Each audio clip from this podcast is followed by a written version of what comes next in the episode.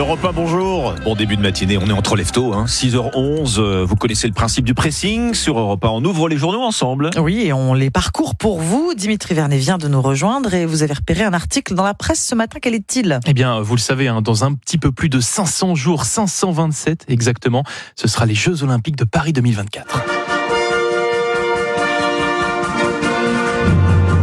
Hymne olympique.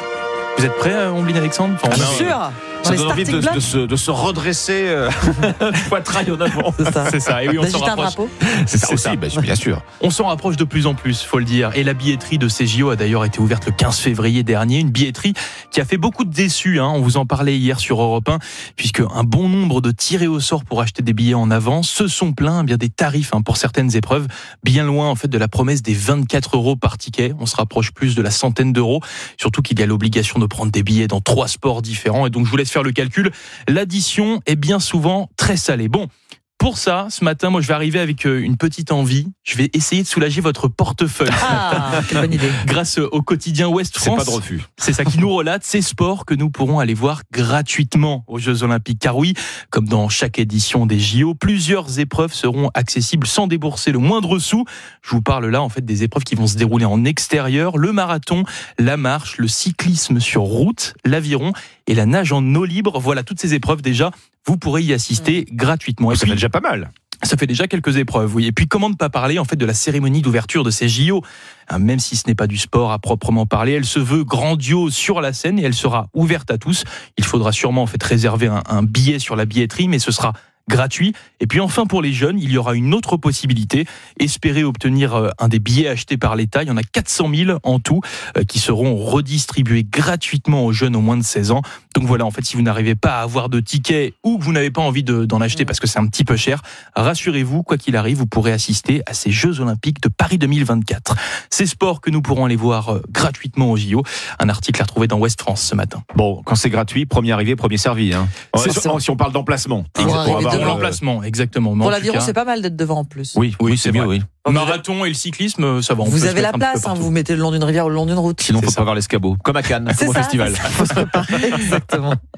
Votre sélection ce matin, Ombline C'est un vrai petit bijou, le scénario, la mise en scène, tout est d'une sensibilité rare. Oui, ce sont les mots de Laurie Choleva que vous avez entendu un petit peu plus tôt sur Europe 1 dans la prescription culture à propos du nouveau film de Steven Spielberg. Le réalisateur raconte son enfance dans The Fablemans, l'histoire de sa mère, dit-il, de son père, de sa sœur, un film qu'il a eu euh, en tête toute sa vie. Et donc à cette occasion, à l'occasion de cette sortie, unanimement saluée par la critique, Steven Spielberg est revenu hier sur un ancien projet. C'est le Huffington Post qui en parle, un projet à l'origine, alors non pas de lui, mais de Stanley Kubrick, figurez-vous. Ah oui. Depuis 1961, un scénario original sur Napoléon.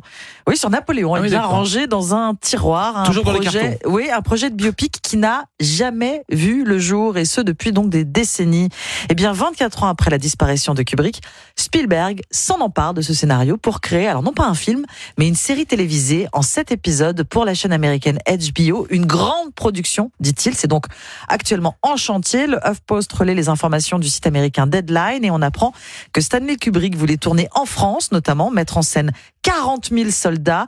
Jack Nicholson était euh, envisagé pour tenir le rôle de Napoléon et Audrey Hepburn celui de sa femme Joséphine. Alors ce n'est jamais vraiment allé euh, plus loin. Évidemment, pour le moment, Oui. on ne connaît pas le casting.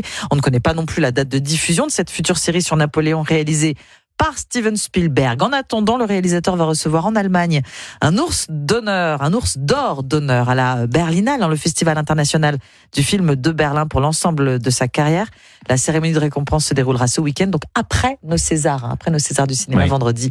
Spielberg, Kubrick, Napoléon, sacré trio, c'est à dire notamment sur le site du Huffington Post. Alors c'est sûr que si l'idée c'est de mettre en scène les batailles napoléoniennes Ah, une euh, série sans être faut, euh, ridicule, il faut euh, Faut mettre les moyens. il faut aligner. Hein.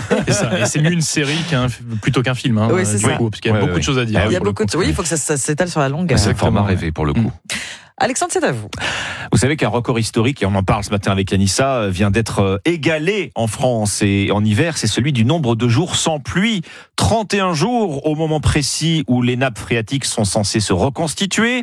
À moins de pluie abondante dans les semaines qui viennent, et eh ben on peut commencer raisonnablement à s'inquiéter pour l'été qui vient, hein, d'autant qu'on a encore bien en tête euh, la sécheresse de l'été dernier. Ce manque d'eau, et c'est aujourd'hui en France qui vous en parle ce matin, il est flagrant à la montagne en ce moment, à l'heure où les stations de ski en plus font le plein le plein de candidats au tire-fesse, hein, pas, pas le plein de neige malheureusement.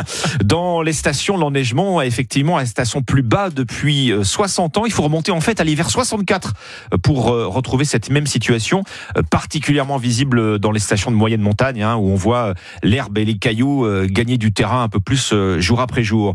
Pour ce qui est dans des conditions correctes, cette année particulièrement, il faut aller plus haut et de préférence dans les stations bien équipées en canon à neige. La neige artificielle qui était il n'y a pas encore si longtemps l'exception et qui est en train de devenir la norme. Et oui, il ne neige pas ou pas assez, les températures sont trop douces, ce qui ramollit ou alourdit la neige. La neige, elle est trop molle pour vous La neige, elle est trop molle pour moi. voilà. Résultat, bah, des accidents en cascade. Hein. Euh, le chef des urgences de l'hôpital sud de Grenoble a même dénoncé une situation catastrophique. Les hôpitaux de la région euh, sont saturés de skieurs blessés. Un grand nombre de fractures, dit-on cette année, en particulier chez les jeunes. Alors, le ski attend sa révolution écolo. C'est ce qu'on lit aussi ce matin, un peu plus loin dans les colonnes d'aujourd'hui en France. Euh, plusieurs grands noms du ski ont profité des, des récents championnats du monde à, Courchevel, hein, pour euh, exiger la neutralité carbone ou, ou des mesures anti-pollution. Avec le réchauffement, bah oui, les, les champions euh, de ski sont en train de se dire que le temps de leur discipline sportive est peut-être bien compté. Tout cela à lire dans Aujourd'hui en France, le Parisien. Merci beaucoup Alexandre, merci Dimitri. C'était le pressing Europe Bonjour, bon matin, la partition du pianiste et chanteur de la Nouvelle-Orléans, Harry Connick Junior à suivre.